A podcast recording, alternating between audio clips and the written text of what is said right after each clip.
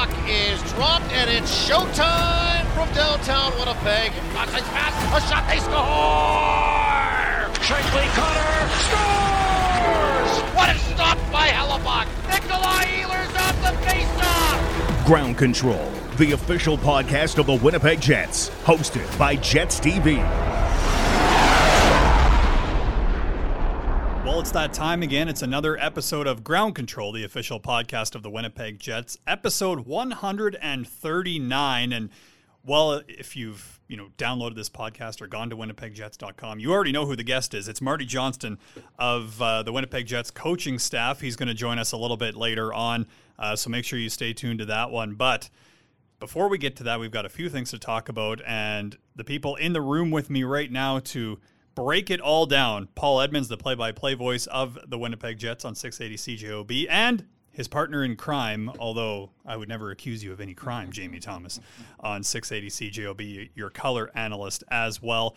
And guys, before we get to uh, Marty Johnston, a couple of things. First off, just this last weekend, the Manitoba Open, $115,000 donated to True North Youth Foundation through that PGA Tour Canada event. And it hadn't been here since 2019. It had been like a long wait, especially for a golf fan like myself.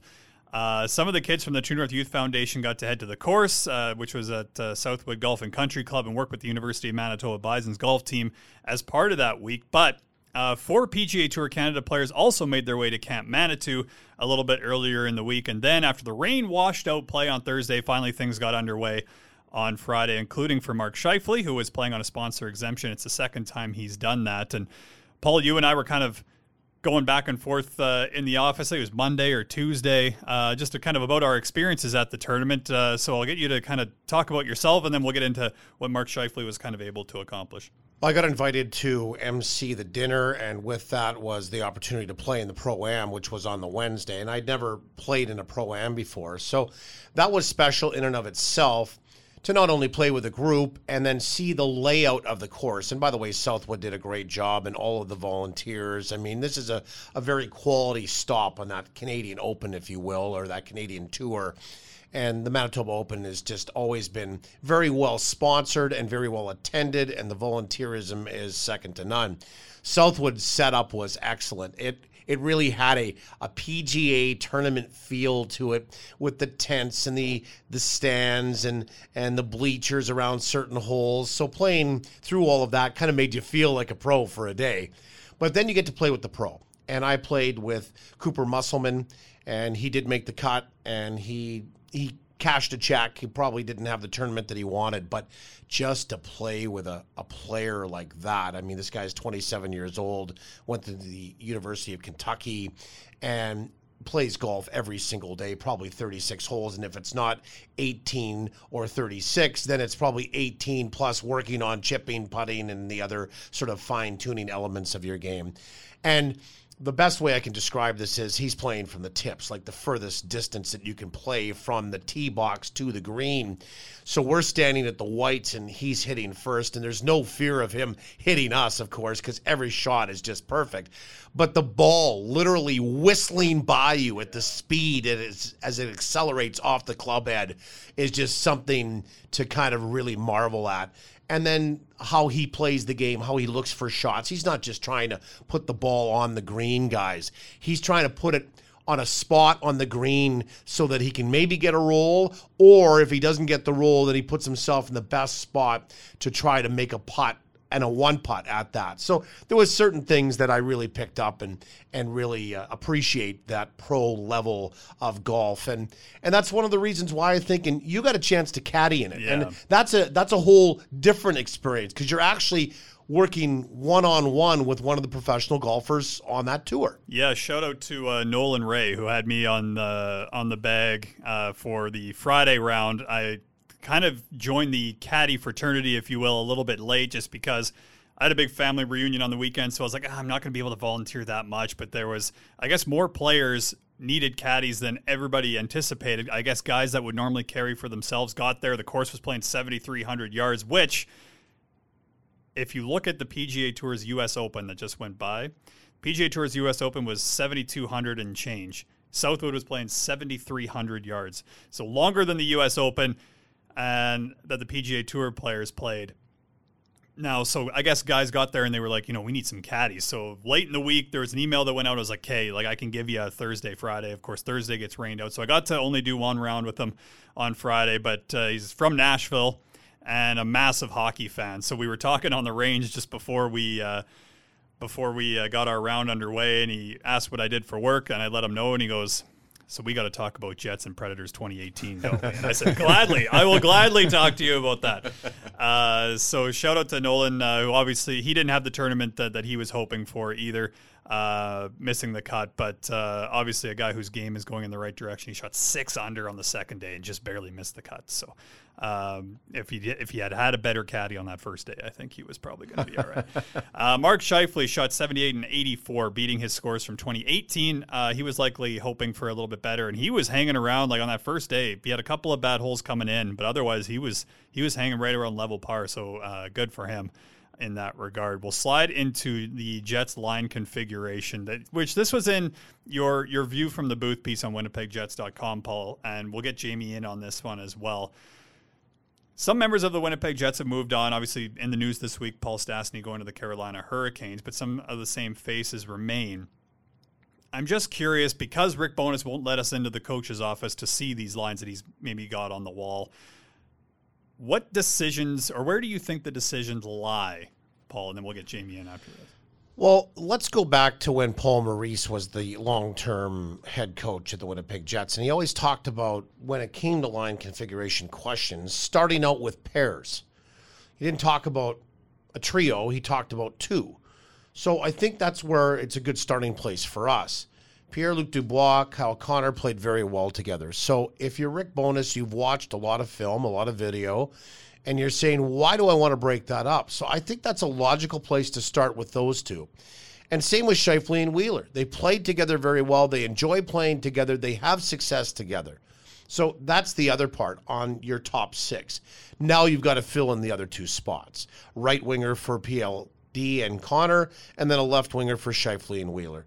So it could be one of two scenarios. You could have Perfetti over on the right wing with Pierre Luc Dubois and Connor, but I'm probably not thinking, and I'll just do the top six here, and then I'll get mm-hmm. you to kind of chime in. I don't think you want to move Cole Perfetti to his off wing. You want him to establish himself this year as a full time National Hockey League player. So I think a landing zone for him would be on the left side with Scheifele and Wheeler. There's good experience there. And then on the right side, you have the ability and the adeptness of Nikolai Ehlers to play anywhere really on the ice in terms of a forward position. He can play his off wing. I think that's the spot that mm-hmm. Nikolai Ehlers will fit in, and that would be on the right wing side with Pierre Luc Dubois and Kyle Connor. So there's your top six, in my opinion. It's Connor, PLD, Ehlers, Perfetti, Scheifele, Wheeler. That's the way I think it starts. It can change, but I don't see a lot of deviation from those six in that mix. And then the bottom six, right? I- of you know, Paul's talking about the configuration of the, of the top six forward group, and there could be some moving in in on the wings there. But I think the third line has kind of been locked in since late last season with Morgan Barron, uh, Adam Lowry, and Mason Appleton, and I just think those three worked really well together. And you're speaking of pairs. Mason Appleton and Adam Lowry, no question, those those two are going to be the pair on, on that third line. And maybe, you know, Jansen Harkins gets a shot on the left side on that third line, but I just feel like Morgan Barron did enough um, late last year and will be given that opportunity this time around.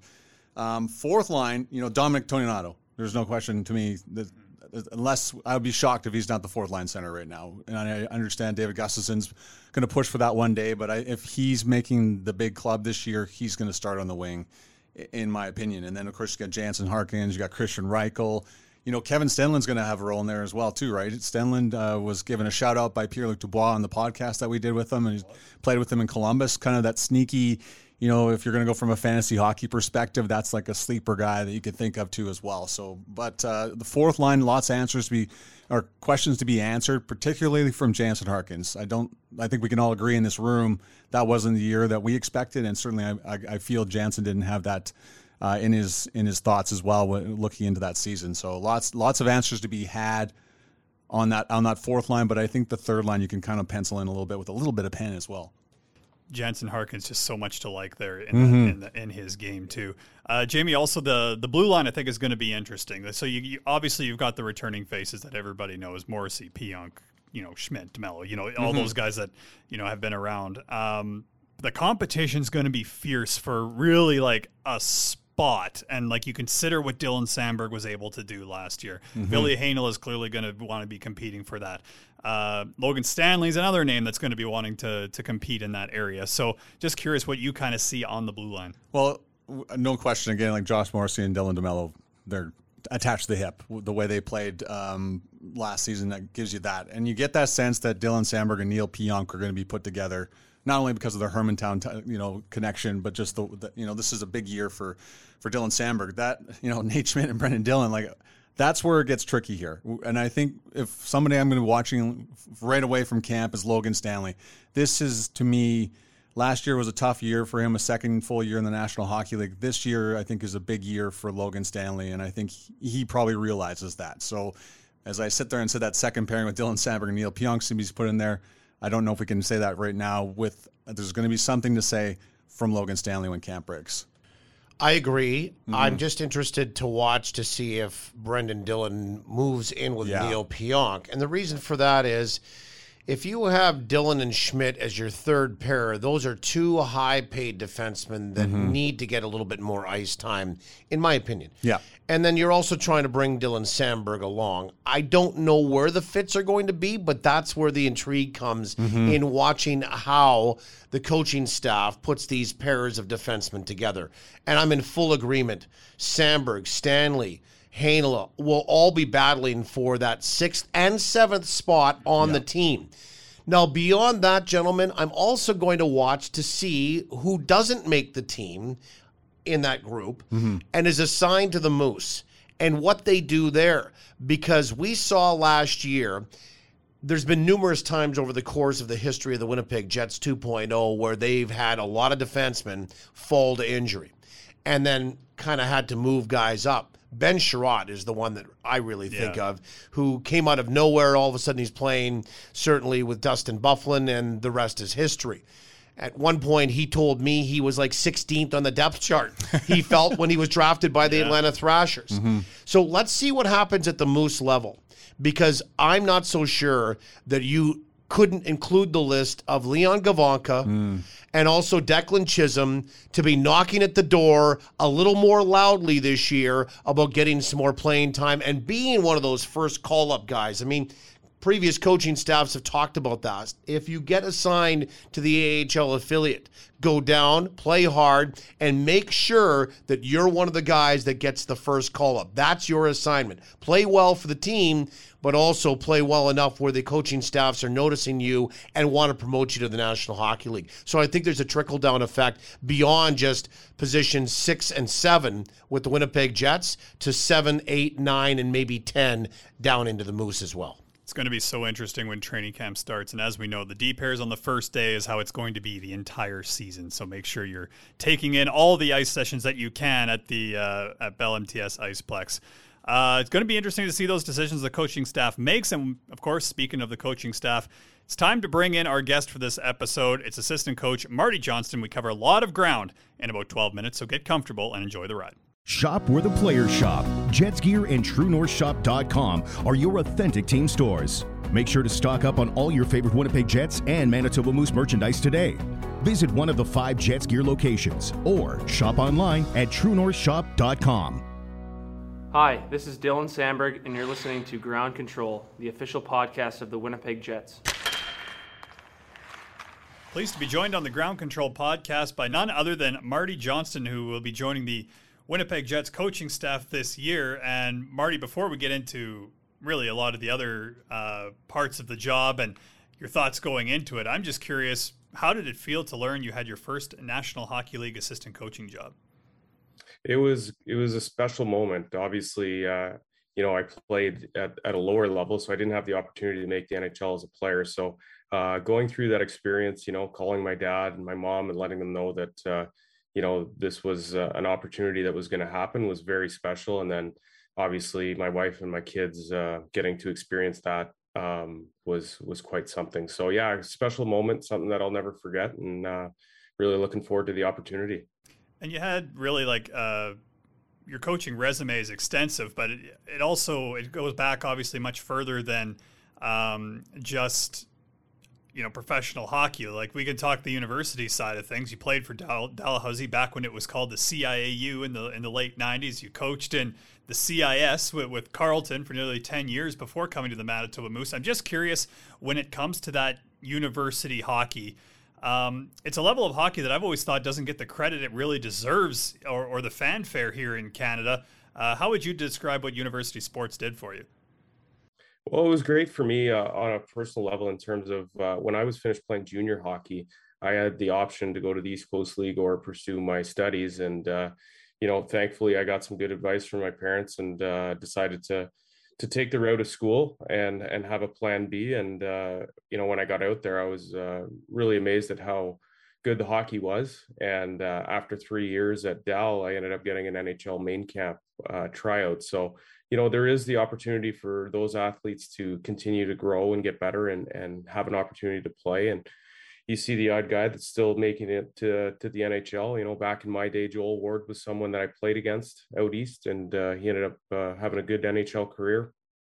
But um, you know, on the flip side of that, when I started coaching, it was uh, it was great for me as a young coach to uh, get to make some mistakes that weren't necessarily under the spotlight of you know what I'm about to get into now. And uh, you know, those ten years were invaluable to me um, you know, being a head coach at 31 years old was something very unique, and uh, I feel very fortunate that I was given that opportunity. And you know, I've coached now for for quite a long time, basically because I wasn't a very good hockey player. So I feel that even though I'm 43, I have a lot of coaching experience under my belt.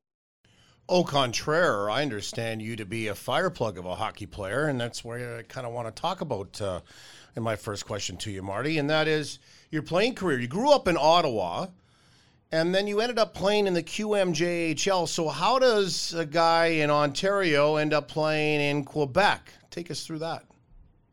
Yeah, so uh, you know, I grew up in Ottawa here, and obviously the border to Gatineau is uh, about 20 minutes. So uh, wasn't drafted to the Ontario Hockey League, and um, got an opportunity to be invited to uh, the Hull Olympics. Uh, you know, now they're called the Gatineau Olympics, uh, who are actually hosting the Memorial Cup. So I was an 18 year old that decided to go to the major junior route, which was a little bit unconventional and and obviously switched provinces and switched leagues. And um, you know, was really fortunate to be on an excellent team. And that first year of junior hockey over there, we ended up winning the Memorial Cup and had Claude Julien as uh, the head coach and, and played with some some good NHL players on that team. And uh, you know, you never forget the the teams that win championships. And I feel very fortunate that uh, you know, I was given that opportunity and I played a small role on that team, but it was a great moment. Marty, you were the captain. And then from there, you went on to be the captain when you went to CIS, CIAU as well. So, how does being the ultimate leader of many teams over the course of a handful of seasons translate to maybe being an assistant coach and, and a head coach, and, and as you progress now to be an assistant in the National Hockey League? Well, I think you know, obviously, I, I take it back to uh, I was fortunate to be raised by uh, some excellent parents that uh, I think instilled the right values in me. And uh, maybe that was the reason why I was a leader as a player. But uh, when it comes to coaching, I think, you know, I've worn different hats. I've been a head coach, uh, been an assistant, and now I'm going to be a, an assistant at the NHL level. So I think it's, it's always, you know, making sure that you're honest and you're your true self, but also figuring out where you fit and what the team needs, not only uh, the players, but the coaching staff. And I think that's going to be my job to figure out what Rick needs and what Brad and Scott uh, need from me. And, and uh, you know, we're going to make sure that uh, we're giving the players everything they need to be successful. And we're really excited about the season. You touched a little bit on, uh, you know, what the coaching staff that you're going to be working with this year uh, is going to need from you. I remember associate coach Scott Arniel was on this podcast just a couple of weeks ago talking to brilliant minds like like Paul Edmonds over there, and he described you as a ball of energy, but also someone that um, is going to bring some insight. You're going to be doing some five on five presentations, breaking down the opposition. What does that look like for you, and how much of a challenge is that, especially given not only the turnover in terms of personnel on some of the other teams that you're going to be facing every night in the National Hockey League, but also the coaching changes that have gone on? Yeah, well, I think you hit the nail on the head. I think that you know for us the challenge is going to be with with the new coaching staffs that come into place with these teams. There's going to be some different looks. Obviously, the teams that have had the same coaching staff, more than likely their systems will stay somewhat the same. Uh, but I mean, that's a great challenge to have. And I think that, you know, you have to dig in and, and make sure you work so that your message is clear and, and concise to the players. And that's what I intend to do is make sure that I'm doing all my homework so that when it comes time for us to talk about the other team and, and my role, I'm prepared and, and I know what I'm talking about. And uh, obviously I'm going to lean on the experience that I have inside that coaching room to uh, to have Scott Arniel and Rick Bowness and Brad Lauer. I mean, I, I feel very privileged to to have the opportunity to work with those guys. What kind of things are you looking for? It tells me a little bit from that answer that you know you'll be it'll be a collaborative effort and you'll be asked for your opinion but there'll be a little bit more on the scouting, advanced scouting side for you. So, what are you looking for when you look at video or or games on TV? I mean, sort of what's what's going to catch your eye that you can take into those coaches' meetings in preparation for Team X that you're going to play on Wednesday night? Well, I think that for us, it's it's making sure that we don't analyze anything to anything to death. Like, the players need to play. It's a fast game. There's lots of decisions to be made out there. So I think for us to make sure that we're giving them the information they need, but not too much information. Um, you know, they're good players. They're smart. They're skilled. We've got to allow them to do that. So it's it's finding a few small details within each team, but at the same time, I think our major focus is going to be on ourselves. So um, as much as you want to you know work hard and show everyone how hard you work i think it's important also to be concise and and not give them too much. So um, it's going to be an interesting challenge and uh, i'm really looking forward to it but uh, but again we're going to for the most part focus on ourselves and and we'll we'll find some details in the other team that we may want to expose but uh, but at the end of the day the players are going to do it on the ice spent the last five seasons with the Manitoba Moose, obviously. Uh, it was something we talked about early. And I'm curious what those seasons taught you as a coach, especially coming from the university level where your athletes at, at that point have, you know, they've got school, they've got a lot of things to, to focus on. And then you're going to the Manitoba Moose, where you have guys that are, you know, young prospects in the Winnipeg Jets organization getting their first taste of pro hockey.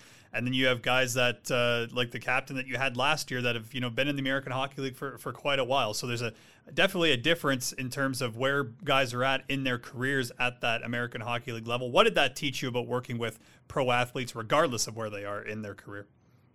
Oh, it was outstanding. And I mean, I think, you know, I feel very fortunate that five years ago, Pascal Vincent took a chance on a guy like me coming from university hockey, and he allowed me to grow. Um, you know, I was responsible for the power play, and Pascal had done that at with the Jets, but he also let me do my job and he delegated. So, um, you know, it was a really unique experience. I went from you know a macro environment where I was recruiting, you know, basically wearing lots of hats at the university level to um, with the Moose, I was responsible for the power play and the development of the forwards. So I really got to spend lots of time with the players. Um, you know, I think back to that first year and the opportunity I had to work with Kyle Connor and Jack Roslovic, uh, Brendan Lemieux, some really talented young players, but also got to learn from Patrice Cormier, who had, was a captain at that time and had played in the NHL.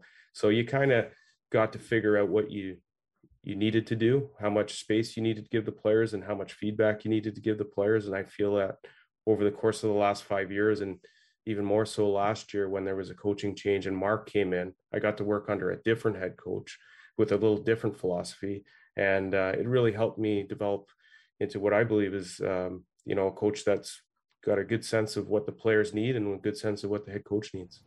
Two parter for me here you got a bit of a taste last year at the NHL level. You got a call up, I guess, as as we like to put it in hockey parlance. Um, COVID struck the coaching staff of the Jets. You got a call up, and you came up, and I know everybody was excited for you, and you had a smile from ear to ear. So a little bit about that experience, but then take us past that and kind of fill in the blanks on how the opportunity to advance from maybe that chance on the call up came to getting this job and how the conversations went to move up from the Moose to the Jets this season. Yeah, I mean that was a special moment. It was a special experience. It's obviously it happens for players, but it doesn't really happen for coaches where you get to get called up. But obviously through the COVID season, you saw that in a few cases. Um, you know, for us, unfortunately, it wasn't exactly that case. It was some family reasons, but um, you know, I, I feel very fortunate that Dave Lowry uh, gave me the opportunity to do that. And uh, for me, what I think it benefited me the most was that going into an interview, I had already been in front of an NHL team. I had talked to them. I had presented to them. Um, so I had the confidence in myself that yeah, they're it's the next level and they're great players, but um, at the same time, they're just guys that want to get better. And uh, you know that those five games were a great experience for me. Obviously, uh, being on the bench that first game against Minnesota, where it was a little bit rough, was uh, was very fun. Something I'll never forget. Um, but yeah, when when it came time this summer to to go through the process, um, there was that level of confidence, I guess, that I had since I had already been up with the group for ten days. So um, so I feel fortunate in that, and uh, and I know this year's a new year and it's a it's a new role, but um, I feel confident and, and I'm excited. And you know, the meetings we've had as a coaching staff give me a a real sense of positivity and and again excitement about what's to come. Final question, and that is: as a player, you play your shift. As a coach, do you play every shift? Well, when I first started coaching, I certainly did. I think some of those guys that I coached uh, back at Carleton would uh, kind of shake their head. But I think the balance now, and as you learn over time and with experiences, that um, these players know when they've made a mistake. Uh, you don't have to correct them every time. Uh, they look for support and they need guidance at times, but you also have to give them their space. They're they're creative players, they're talented players, and uh, you have to let them play. And I'm sure you know when I'm sitting here this time next year, I'll have an even better answer for you, having learned under Rick and Scott and Brad uh, and had a full NHL season. But I think that it's important that you don't um, dissect the game too much. It's it's a fast game. Mistakes will be made, and our job is to support the players, and and we certainly believe in them. Well, we never want to wish away any sort of Manitoba summer, but at this point, I'm about as fired up for training camp as I could possibly be, and it's still well, we're recording this at 9:08 a.m. on August 23rd, so we still got a little bit of waiting uh, until training camp. But Marty, thanks very much for this, and uh, we can't wait to get started. I'm sure it's the same for you. Yeah, I look forward to seeing you in September. Can't wait. The new quarter season ticket plans offer exclusive benefits, savings on ticket prices, discounts on merchandise, and access to season ticket holder events. Choose the pack that suits you and see the games you want to see. Big thanks to Marty Johnston for his time. Looking forward to see what he can do behind the Winnipeg Jets bench and day in day out. As obviously every coach will tell you, it's you know the games are kind of what get the adrenaline going, but uh, it's kind of the day in day out of the National Hockey League that's really uh, something that makes it special. Um, we kind of hinted at it throughout the interview there with Marty Johnston that uh, there's been a lot of changeover in the National Hockey League, which means it, when it comes time for your season ticket draft, there's some choices to make. So before we get into our ticket draft, kind of the games that we might pick, uh, head to winnipegjets.com. You can find the season ticket package that works for you. Your quarter season packs are on sale for as little as $60 per game, with options like game packs, half season packages, and full season ticket memberships available. And by the time Paul, Jamie, and I make our selections, it's probably going to equal out to be about a quarter season pack. So, you know, just because I'm a gracious host, uh, Jamie, I'll let you pick first. Which well, well not to mention the fact that he is the fantasy aficionado of the three of us. Very he true. really is. Just before this recording, I, mean, I think football, he was answering some questions. No one lives in Hockey, the fantasy world more than Jamie baseball. what was that, Paul? Um, D League basketball. I mean, he's got it he's all. Got he's gambling. He's got an MJHL draft, a U18 provincial Manitoba draft. There I mean, he's all kinds of drafts. Well, that's my turn for my pick. Hold on. um, I don't know if it's obvious, but when Toronto comes here on the 22nd of October, yeah. like there's there's few times that the, when Jets go up against a certain opponent that you know that something's going to happen, and as Paul Maurice used to call them, high energy, high um, impact games. Or um, so Toronto, whenever they come here, it's of course half full of Leaf fans, but there's just always that emotion. And for two teams that don't play against each other very often outside of the bubble year where they played each other too many times, um, I go back to what happened, the Pierre Luc Dubois with Auston Matthews, like just there's some great games there. So I, am that that's the first one on my uh, have to be able to see it. Courts on a Saturday, and uh, that, that's on top of the list. I'm going opening night, October 14th, New York Rangers for a couple of reasons. One, it seems like the last couple of years, or at least in around there, the Jets have opened up against the Rangers. So this is becoming kind of special. I think it was the first night uh, a number of years ago after the Jacob Trouba trade that the Jets opened up in Madison Square Garden against the Rangers in the season opener. So now they get the return here. And speaking of Jacob Trouba, he's now the new captain of the New York Rangers. So you're going to get to see that. They haven't had a captain in a number of years. So this is kind of special. He'll get to wear the C for the first time for the Rangers in a place where his career began. Not to mention the fact the New York Rangers were an Eastern Conference finalist last year. So a good team expected to make another step this year. So I think right out of the gate, opening night against the Rangers is one of the ones that I would draft if I had the opportunity to pick my 10 seats. I'm stealing the Hall of Fame induction night against the Anaheim Ducks. That's on November 17th. Okay, so when we were in Finland, the ovation for Teppo Numminen and Teemu Selanne when they came out to do the ceremonial puck drops was absolutely phenomenal. So I would imagine it's going to be quite similar uh, inside Canada Life Center as well. And then, of course, the Ducks are a team that's kind of on the up and up, and a team that's got a lot of skill. Trevor Zegras, need I say more? Really. Uh, so anytime you got a, a, team that's got some skill going up against the Winnipeg Jets, a team that I mean, we rattled through the top six that the Jets are going to be rolling out here. There's a lot of skill there as well. So that's going to be the game that I'm going to pick November 17th against the Ducks. Um, oh, now it's my turn. Uh, late March, actually the 31st, it is the return of Andrew Copp. Um, and Detroit is, you know, Steve Yzerman is slowly but and patiently started to put this team together. The team spent some money in free agency. Uh, any chance you get to watch Moritz Seider play is, is a great opportunity, but just to see uh, how Jets fans welcome back Andrew Copp after a, a great career here uh, with the Winnipeg Jets. So March 31st, Friday, put that in your calendar. November 29th, Colorado comes to town. For obvious reasons, mm-hmm. the defending Stanley Cup champions. Also, the favorites to win the Central again. Also, maybe the favorites to win the Cup again. But you can never go wrong in watching Nathan MacKinnon and Cale Makar, two superstars at their positions. And I just believe that around that same time, it's only five days after U.S. Thanksgiving, we'll have a real good idea of where things are shaking out in the National Hockey League as well. So put me down for November 29th, Colorado in town. January 6th for me, Tampa Bay Lightning in town. And I've, I've been saying this for the last couple of years. Anytime the Lightning are at Canada Life Center, or really anytime these two teams meet in general, it's an unbelievable hockey game. Two really skilled clubs, similar to the last game that I picked. Two great goaltenders, some Vezina trophies there. The uniforms look great against each other. Everything just goes with this rivalry. Um, so I would, considering they only play twice a year, it just seems that every time they play, either you get a 7 6 hockey game or you get a, one that's a little bit tighter.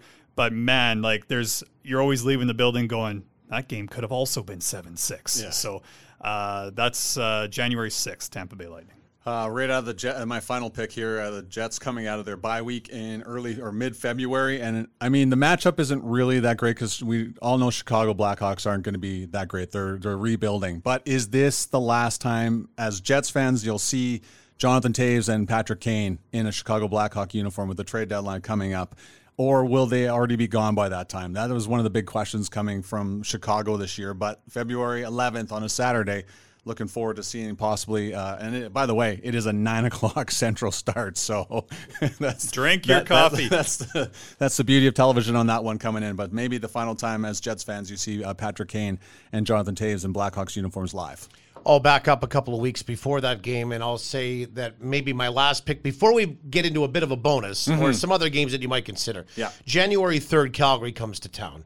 There's been I guess we could make the argument, or unarguably, depending on which side, the most noise made of a Canadian team this offseason has been by the Calgary Flames. They have reshaped their roster on the fly, and some would argue that it might even be better. Some would say that it's stayed at par. But whatever, Brad Treliving's done a very good job of getting Jonathan Huberdeau and and you know some others in there and signed right away as well. Nazem Kadri is another one. I mean, this is going to be a team that I think by the early new year we're going to have an idea if they're again challenging for that top spot in the Pacific Division, challenging for a top spot in the Western Conference being the elite of the elite over on this side of the league. So the Jets should have their hands full. We'll see if it's all collectively worked out for Calgary and all these new additions. And so January the 3rd would be a game that I'd want to take in a Canadian game against a Canadian team, Western Canadian rival in both football and in hockey. So put me down for January 3rd against the Flames at home. This game that I'm going to pick is on a Sunday, but I'm going to call it a throwback Sunday as opposed to Throwback Thursday. But I'm going back to the Southeast Division. The Washington Capitals are in town uh, December 11th you know, if you want to get someone a nice early Christmas gift, that would be a nice ticket to get. a 6 p.m. start. You know, you're going to be able to get to bed at a reasonable hour. These are the things that I worry about as a 34 year old now. Uh, but also, I think anytime that uh, Alex Ovechkin's in your building, um, kind of over the next few years here, uh, is going to be something that you that you can't miss. Of course, the Winnipeg Jets would love to be a team that you know keeps him off the scoreboard and he can do all of his scoring in other buildings. But anytime you can watch him play uh, over the next few years is a is going to be a ticket that you're going to want to grab. And as well, similar to what I said with the Tampa Bay Lightning, it just always seems those games against the Caps are really close. They come down to the final few minutes. Overtime, I think both times last year. Uh, so a game that you're definitely going to want to circle. Bonus round? Sure. Real I've quick? Got, I've got bonus. Okay. Yeah. November 19th, Crosby comes to town. Sidney, of course, chasing 1,500 points. He got his 1,000th point against the Winnipeg Jets. Who knows? It might be a little premature uh, just based on the numbers. December 6th, Paul Maurice Yeah. return to Winnipeg with the Florida Panthers. December 27th, just after the holiday break, Minnie comes to town. Always a great game. And then, not to be totally generic, but all of the four games in April because let's just face it, if the Winnipeg Jets are knocking on the door on a playoff spot, any of the four games in April at home should be important to them and to their fan base. I mean, you basically took my. I was going to say Florida. I was surprised nobody had. I thought bonus round would be like one each, and then Yeah. that miss Yeah. just goes. But, I've, I've got seven. I've That's got perfect. That's perfect. Paul Evans doing my work for me, just just like Close the laptop. Let's Yeah. go home. Yeah. Guys, thanks very much. And thank you, uh, listeners, for joining us on episode 139 of the Ground Control Podcast. And just a tease looking ahead, we're finishing our assistant coach tour with Brad Lauer next episode. So make sure you tune in for that one. Thanks again. We'll talk to you soon. This is Big Ground Control, the official podcast of the Winnipeg Jets, hosted by Jets TV.